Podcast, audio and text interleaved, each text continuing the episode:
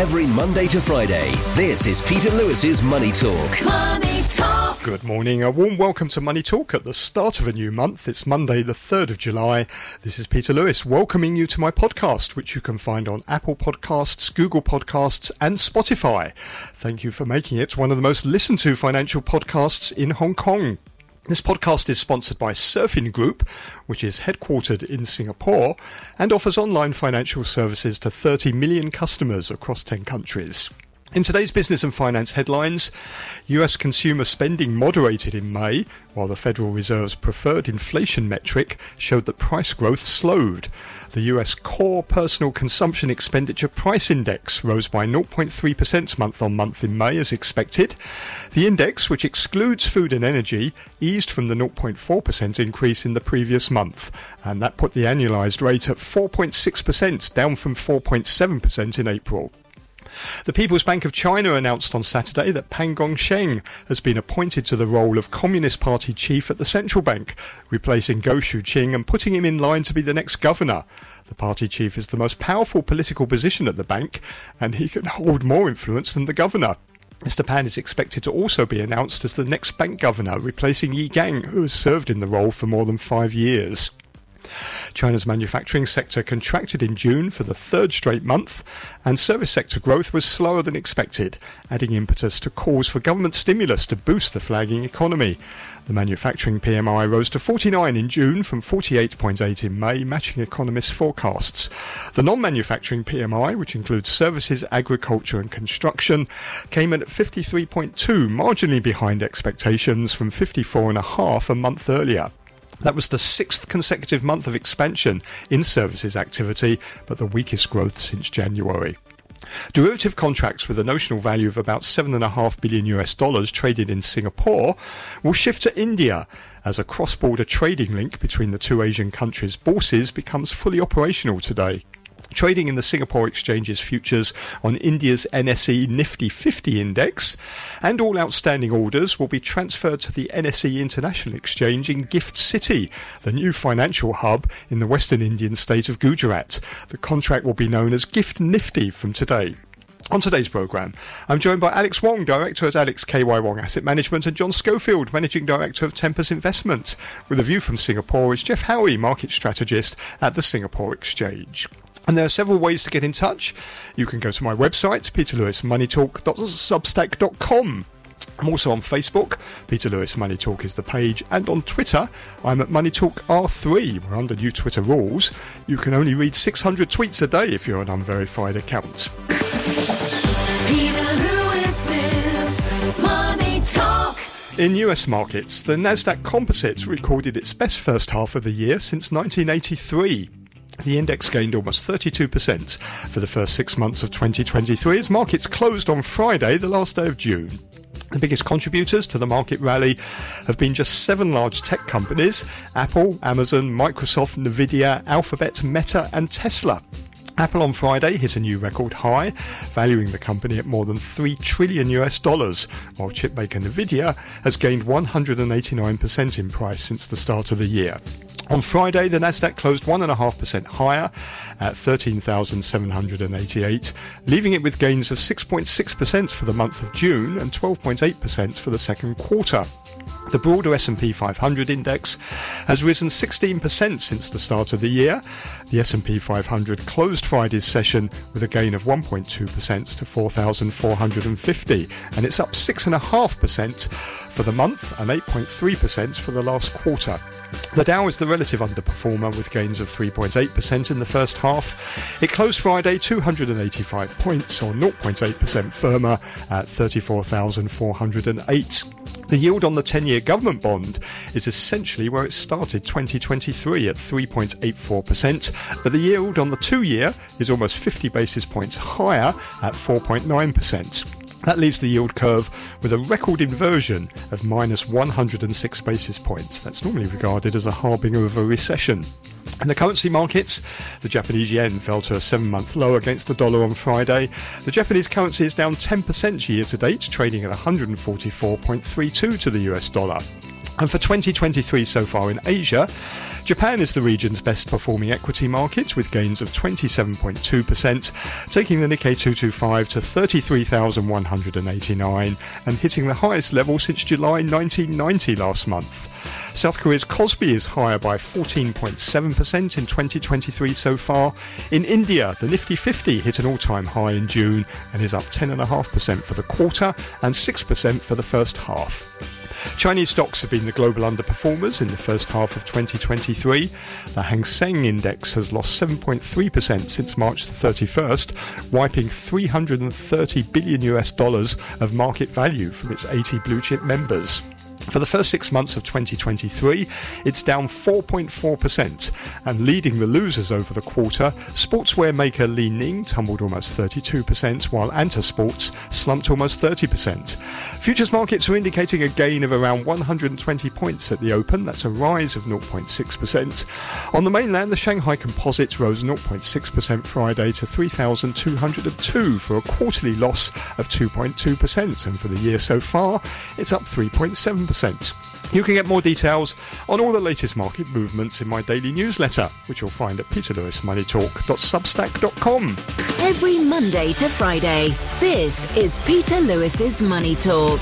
Peter Lewis's Money Talk. Welcome our guest this Monday morning. We have with us Alex Wong, Director of Alex KY Wong Asset Management. Morning, Alex. Good morning, Peter. And also with us, John Schofield, Managing Director of Tempus Investment. Morning to you, John. Yes, hello, good morning, Peter.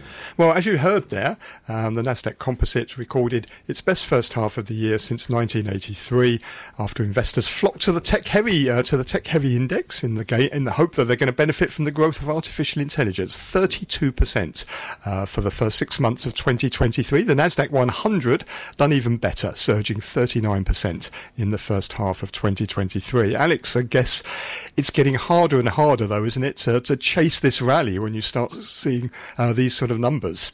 Oh yeah, of course. I think uh, the AI story actually is uh, reflected a lot, but I think uh, the trend uh, is still there because the AI story actually would be out there for quite some time. I think so. Um, and also, people probably would find it difficult to find other investments uh, because of the, in fact, recession fears in the in the group, and and also I think uh, China probably would still be bad.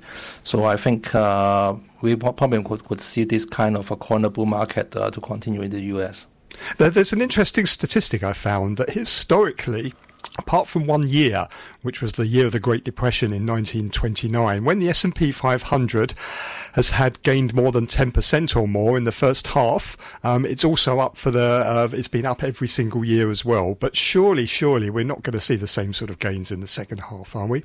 Uh, I don't know actually. I think uh, it, it depends a lot uh, on the um, on several counters. I think the story in in in in the mega tech would remain intact, and and it, it just uh, the market higher and higher. So I think uh, it's difficult to, to, to see the, the, the, the top of this kind of uh, mega techs. But I think uh, this would be a polarized market, and uh, not every stocks would participate in the in the in the new high. So I think. Uh, quite likely we would continue to see this kind of uh, a market supported by a few counters. But is it going to be a different few counters in the second half of the year, do you think? Because we've had obviously the seven I mentioned, the Microsofts, the Apples. Will it be a different seven or a different broader sector? Actually, I like four. I think I think uh, Tesla, Microsoft, Apple, and Nvidia probably would still be the leaders. Uh, But I think um, Amazon, Google, and Facebook probably may not. Uh, so I think uh, the, the, the, the concentrated uh, uh, uh, would still be there. And and probably these four, I think, uh, would continue to lead the market because I think me people are now looking at sector dominance, and, and the future earnings are more more more more importantly. So uh, these four actually, I think, uh, have uh, there's more solid uh, stories than others. So I think uh, probably we'll continue to see this kind of concentration. Even, even Apple's added a trillion dollars in the first half of the year, so gone from two trillion to three trillion, and it's a company that's um, profits are slowing as well. But I think uh, it created a, a new category, uh, spatial in uh, computing, uh, by the introduction of Vision Pro. And the market actually is not uh, very um, that yet. But I think the, the rollout probably would be better than expected. So um, with this kind of a new category creating, uh, I think uh, probably we continue to see strength, uh, and, and and very likely we would see it to uh, dig deeper into in this uh, uh, existing customers pocket. I think so. That's why I think Apple will still will still be going. John, what, are your thoughts about this? Quite an extraordinary rally, isn't it, in just a small number of stocks? What do you do for the second half of the year? Well, I think momentum is. Uh, uh, is starting to pick up, and I, th- I, think the next phase, whatever that is, you know, say next quarter, we may see some broadening. Uh, I certainly agree that the uh, you know the leading theme, the leaders will remain the leaders, um, but we're also going to going to see um, the the S and P rally broaden out to uh, to to other counters that um, are kind of benefiting from the um, you know growing macro confidence. I think in, in the U.S. Um, because the, the, monetary policy uh, seems to be doing the job uh, in keeping uh, you know keeping steady downward pressure on on the um, on on inflation um, without triggering a recession. Um, I think I think they've been lucky in the sense that this sudden this well, this wave of new te- technological in- innovation, which is you know driving future earnings growth, um, not only for those counters, but of course the benefits of the of the increased productivity will will broaden out to other other um, other sectors and other companies. I, I, know the stock market doesn't have to follow the economy, but nevertheless, mm. the, the, economic backdrop is worsening, isn't it? So we've seen this rally um, in, into a, a, worsening economic backdrop, albeit you know in, inflation is stabilising. But if you look at some of the other economic numbers, it does suggest a slowdown. Um, yeah, it's slower. Um, but not a recession. But, uh, but no, no, sign of a recession. As I say, I think um, earnings momentum is, is picking up. Um, uh, other other signs, for example, the the U.S. Um, the, the, housing market in the U.S. is uh, is is turning quite strong mm. now that. Uh, my my um, my impression is that the, the economy, U.S. economy, has you know adjusted to the new the new normal uh, set of interest rates, um, and and uh, you know if you look at things like the the Chicago Fed's uh, financial conditions index is actually showing that financial the financial conditions are are loosening, have been on a, on a loosening trend. Um, you know, despite the decline in in uh, uh money supply M2, but um, that financial conditions index is made up of you know hundreds of um, dozens of components, uh, including things like um, you know credit spreads and and stock market volatility, and we've seen. Uh, the S&P, the VIX has come come way down now to um, somewhere around 12, 12 to 14 percent range. You know, which is which um, just shows that you know we, we're, we're gaining confidence rather than Mm. rather than. Uh, but the, the, the yield curve has been screaming recession all year while yeah. the market has been rallied. How how long does it take for these interest rate rises, which have been going on for a year now, um, to, to have an effect on the economy then? Because, you know, as you say, some of these indicators are, are ticking upwards, like the housing market and so on. So, yeah. so when, what should we be looking at? A year, two years? What, what's the normal time frame for this? Um, I don't know. I suspect the, uh, you know, the economic, mo- the old economic models are probably not hmm. working in quite the same way um, mm. anymore. Yes. Um, I'm looking for. I, I, I, think the bond market is probably going to um, is going to back up a bit. Well, the yields are going to back up. I, I think um, normalization also in, includes normalization of the yield curve, and that's not by not by cutting short-term interest rates, but by by um, you know I think uh, I think um, long term, you know, longer term yields will will will back up, mm. uh, mainly because of, of fund flows. Um, now that investors have, you know, now investors have a natural hedge of, in cash, and they can get a decent return on cash. They're they're probably going to um, eschew bonds, and uh, you know, so the the old 60-40 model or whatever will will continue to invest in in equities, but but the hedge will be in cash rather than rather than bonds. Alex, would you would you be tempted to lock in these yields now, almost five percent on the on the two year, isn't it? It's uh, risk free. It's better than the dividend. Sorry, yield. I was talking about the sort of ten year yields. I mean, at, at three point eight or whatever it is, is, mm. is is too low. Alex, would you be tempted to lock in these uh, these yields? I think if you have some excess cash of course, it will be tempted. But uh, I think uh, the the rally in the AI actually would be a very rare theme to play by. So I've, it is also a very rare occurrence in the history. So I think uh, you need to take some risk at this at this at this era. I think.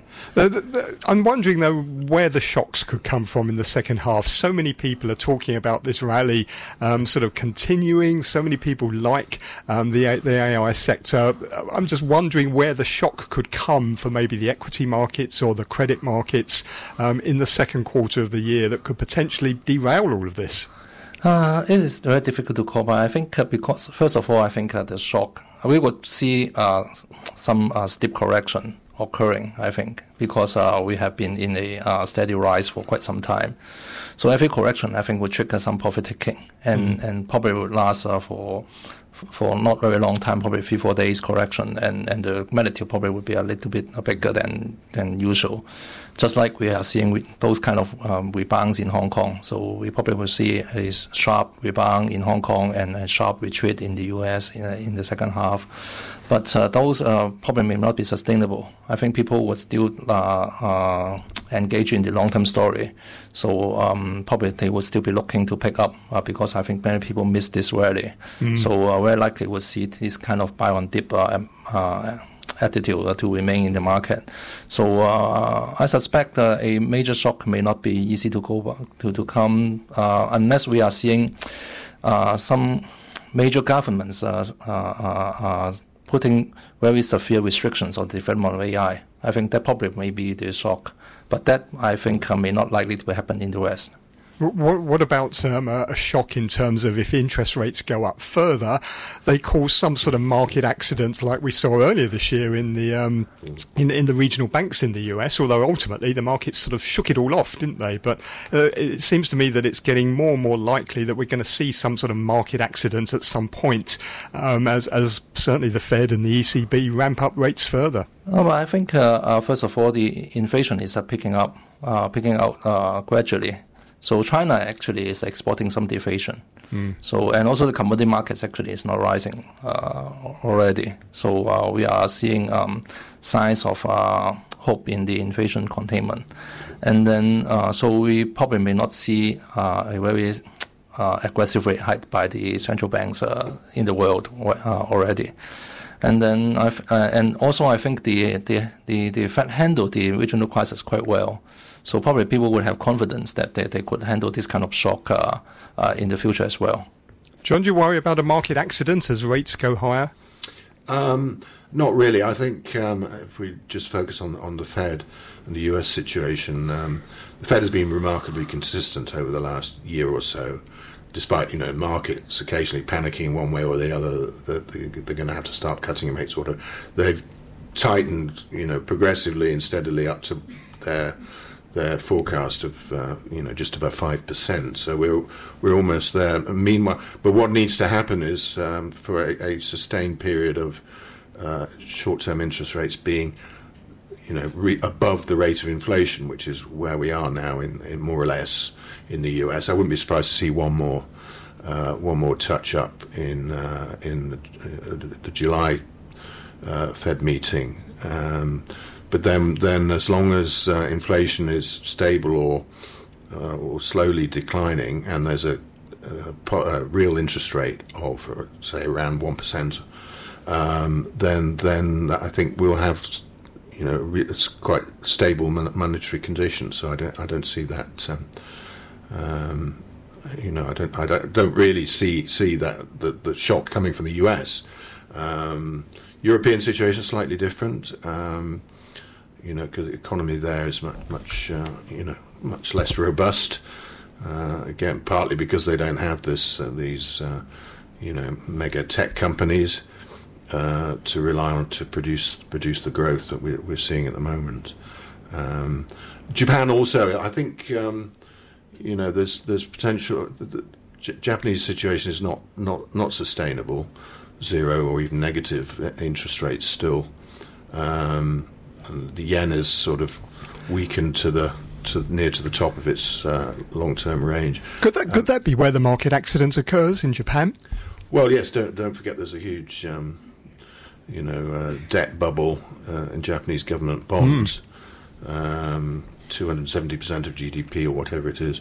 Um, people have chosen to ignore that because the stock market is is doing very well for um, for a couple of reasons. One is the, the changed uh, you know corporate governance environment in Japan, plus the fact that they have a you know a good share of the leading um, uh, global technology and, and high end manufacturing uh, companies in the stock exchange. So that's um, um, that's one side of the equation. But uh, sooner or later, they're going to have to get give an an interest rate to. To, to, to people to, to Yeah. stabilize the currency and uh, It'll be interesting to see how the Bank Yeah. of Japan gets out of this ultra loose monetary policy without uh, sort of upending the markets in the process. Yeah. What about China markets, Alex? The Hang Seng um, down more than 4%. In the first half of the year, it's um, out of the 92 sort of primary indices that, that Bloomberg track. It's it's almost the worst. There's only a couple worse than the Hang Seng. Um, but what about the second half of the year? I think it would still underperform. First of all, I think uh, people don't like the AI stories in China because uh, of the risk of uh, um, government regulations and also the constraints on chips by imposed by the Western world. So I think the AI film is not playing out in China, or it just pay out in uh, some uh, mid to caps and, and not the large cap. So it will not have a help to support the market.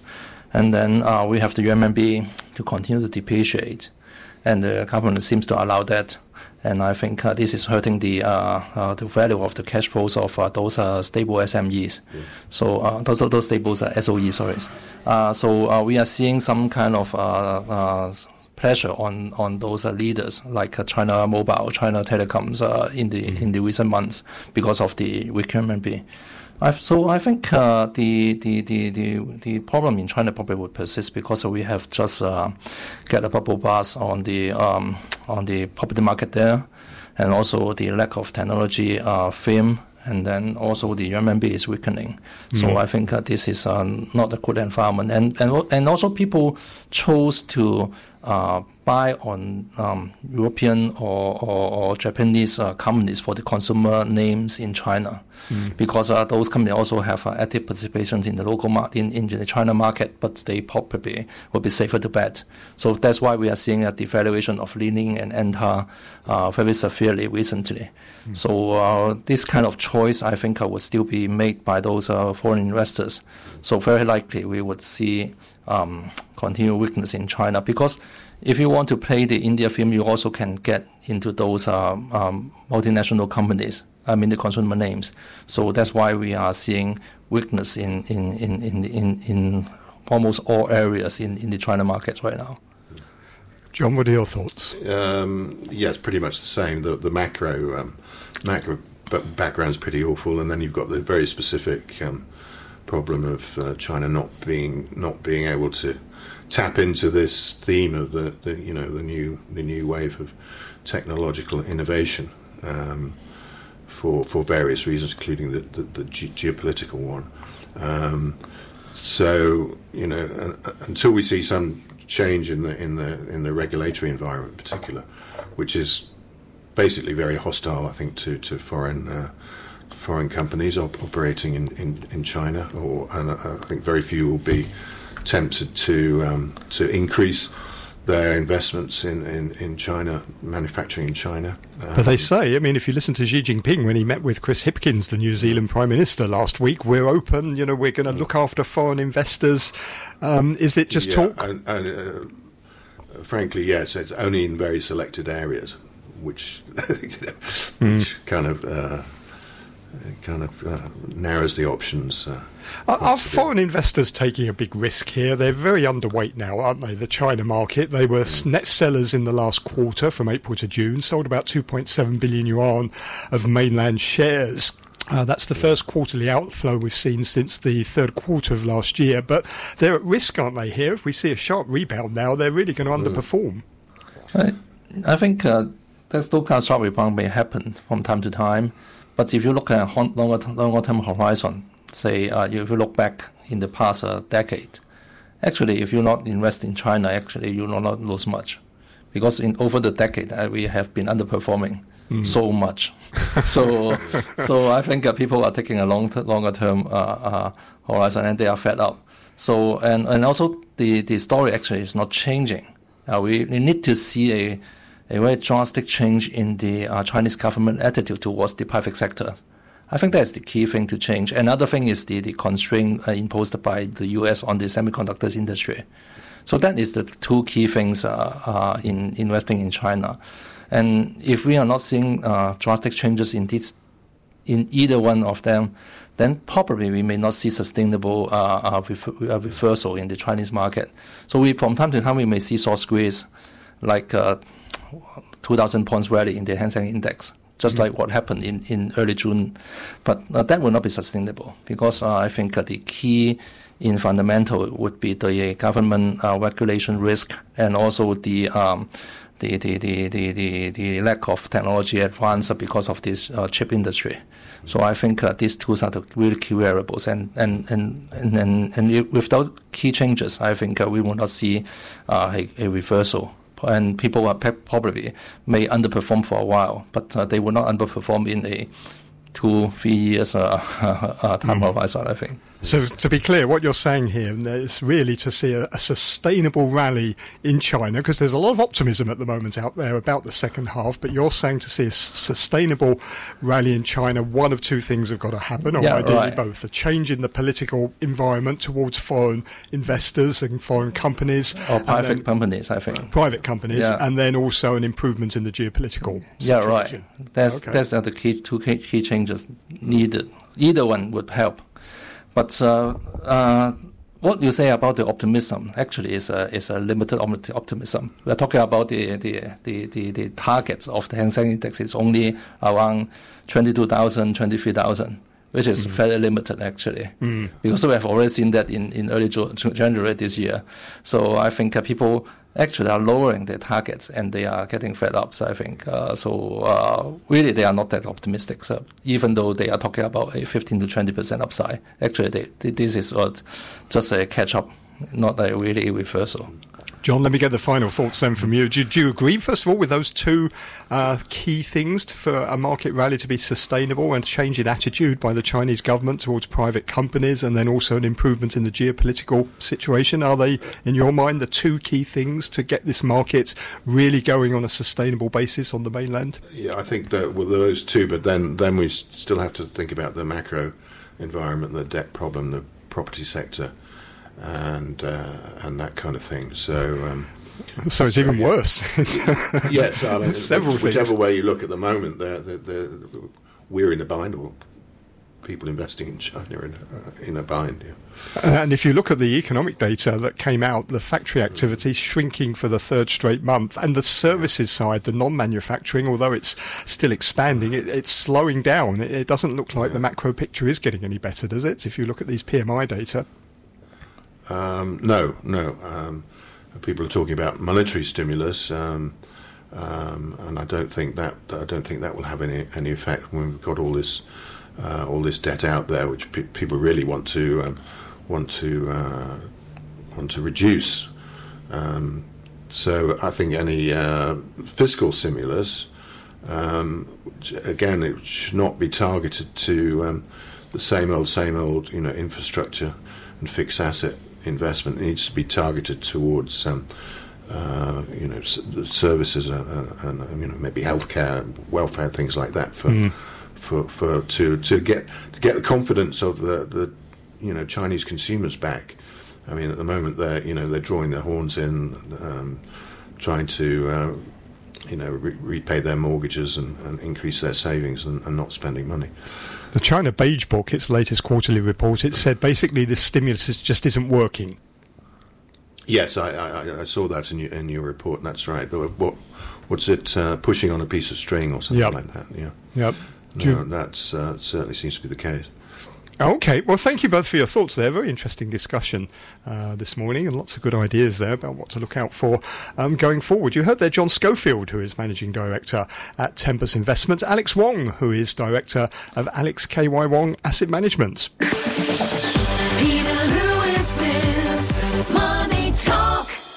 I'm joined now by Geoff Howie, who is market strategist at the Singapore Exchange. Morning, Geoff.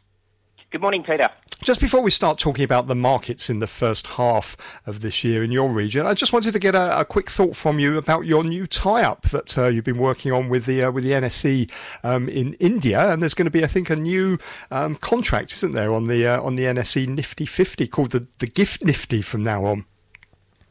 Yeah, that's exactly right. It's uh, Gift Gift Connect is now fully operational, so that's involved the transition of our SGX Nifty derivatives to the NSE International Exchange. So all those US dollar denominated Nifty derivative contracts, they're now exclusively traded on the NSE International Exchange through this Gift Connect, and it defragments the Nifty market. And the initiative is obviously looking to grow international as well as domestic liquidity pools. So that uh, should, uh, in theory, uh, bolster activity in the India market. So we've migrated all our open positions in SGX Nifty. We did that after the Friday closed, and thus there's no open interest remaining in SGX Nifty. And those SGX Nifty positions were all converted to uh, the NSE International Exchange Gift Nifty positions based on a conversion ratio of one to one. If, if you're an, an, international investor or you're based down in Singapore, can they still trade through the SGX, albeit the, the, the positions will end up on the uh, the NSE in uh, in Gujarat? But can they still access the market through the Singapore exchange if they wanted to? Yeah, well, the the thing is with this arrangement, we, we, Singapore and India want mutual growth and liquidity. That's mm. our focus, and the um, we've got this SGX India Connect IFSC uh, as a, special purpose vehicle. So, and this uh, we have this wholly owned subsidiary incorporated in India. So, we route through our members' orders on Nifty contracts to the Gift Connect for trade matching, and that means that trades executed through SGX on the NSE International Exchange, they are cleared on the NSE uh, exchange IFSC Clearing Corporation while at the same time simultaneously cleared on SGXDC as a central counterparty for our clearing members. So you, the, your members, uh, our members, uh, SGXDC members, and and your investors will be subject to SGXDC clearing infrastructure and risk management. So um, you know, there's no open interest remaining here but uh, when it comes to the execution and the clearing, we're certainly involved. Okay, well that sounds great, and presumably there's good opportunities for new products going forward in the in the, in the future. Yeah, especially on the on the different sectors, as you've seen, obviously in Hong Kong and Hang Seng, and the the various uh, need for investors to have uh, the the big benchmark indices fragmented by the different various different sectors, such as banks, financials, and tech. Okay. Well, let me ask you about the performance of the Southeast Asian um, region in the first half of the year. It's been a bit disappointing, hasn't it? If we look at the top six sort of markets there, in Singapore, the Straits Times is down 1.4% year to date. The Jakarta Stock Exchange Index minus 2.8%. Poor old Thailand, almost 10% down. Philippines, 1.5%. Malaysia, almost 8% down. But the big standout, Vietnam, up over 11% uh, in the first yeah. half, slightly bucking the trend, isn't it, of what we've seen elsewhere um, uh, around the world. Yeah, that's exactly right. But Vietnam is a peripheral too when you consider that Vietnam, uh, the bank, the central bank, is actually cutting interest rates now mm. on, a, on an accommodative stance. And the reason being is Vietnam's GDP growth of, what is it, 3.3%. That's about half the forecasts that we were expecting for Vietnam, that the world was expecting for Vietnam this year. And uh, for that reason, yeah, you've had you've had Vietnam up around 11% in the year to date versus that 2% decline we've seen for our broad regional benchmark, the FTSE ASEAN 60 index.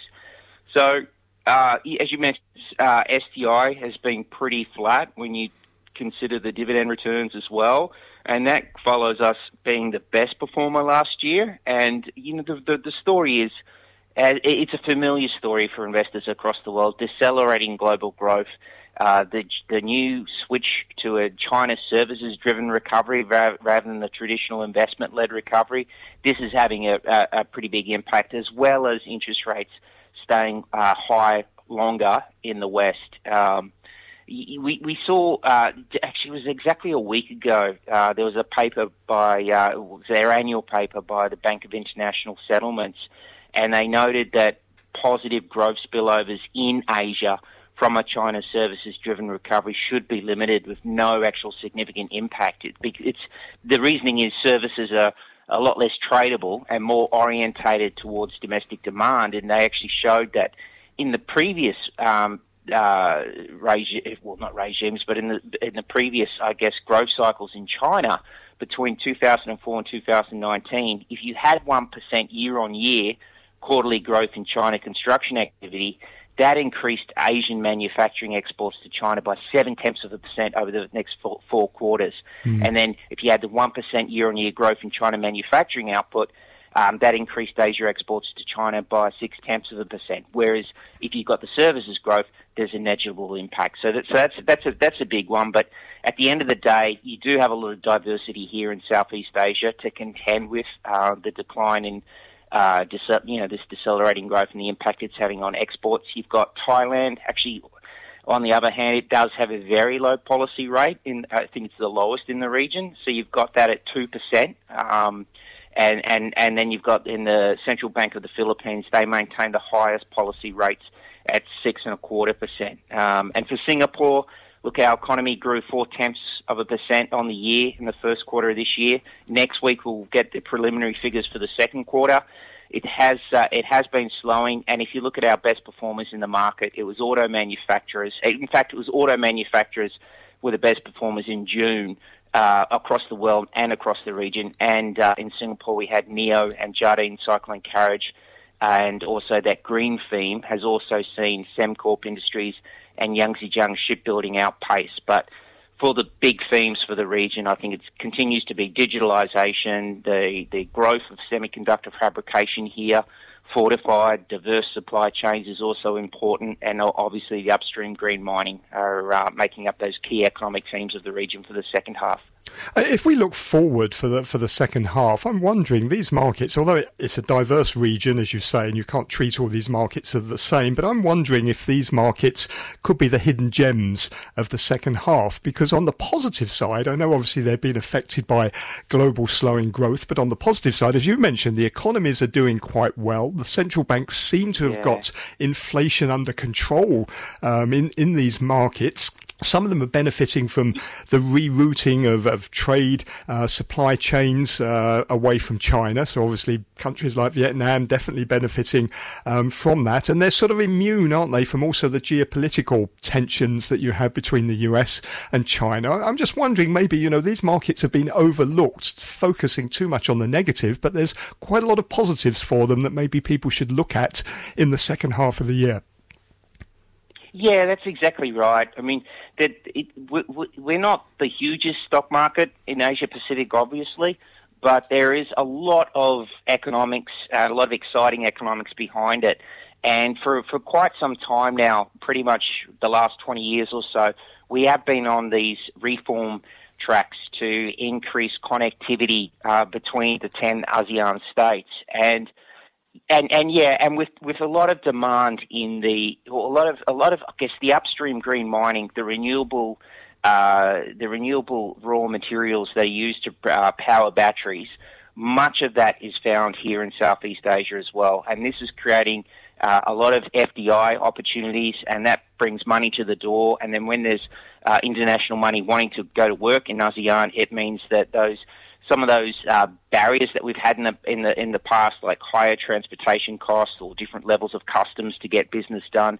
A lot of that integration uh, really gets spurred on, and uh, and we can o- overcome those obstacles. So, having these fortified, diverse supply chains where you don't have to just concentrate on one link in the in the supply chain, but can diversify it out, is very important, and that's what we are aiming to achieve here. And of course having the uh, pretty strong consumer demand here as well across Southeast Asia. It also works with digitalisation. So, yeah, it, it, uh, there is a lot of good timing, uh, certainly when it comes to the global economic front here, Peter.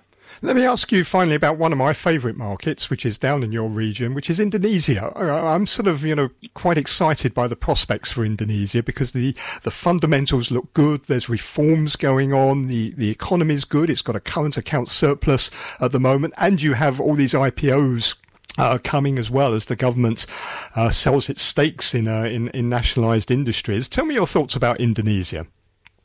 Oh, very strong. I mean, it, from the outset this year, it has been quite strong, and we saw that built into market expectations in the Jakarta Composite uh, Index uh, as early as last year. And and the, the the key thing is inflation expectations, as the as the Bank Indonesia says, are very well anchored, and it expects headline inflation to return to uh, the target range of two to four percent this quarter, which is very different, obviously, to the West when you've got uh, you know, Fed governors that come in next year as voting members saying that rates could be on, uh, you know, at these high levels up to the end of 2024.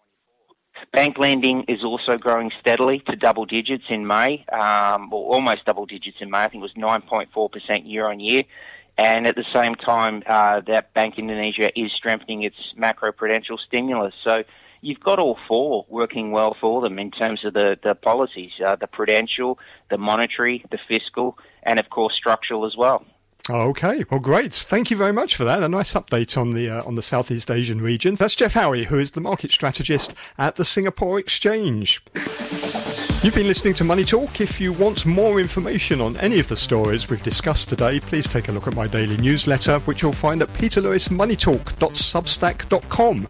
Tomorrow on the show, I'll be joined by Asian fund management industry consultant Stuart Aldcroft, Richard Harris, who's Chief Executive Officer at Port Shelter Investment Management, and our US economics correspondent, writer and broadcaster Barry Wood. See you tomorrow. Money Talk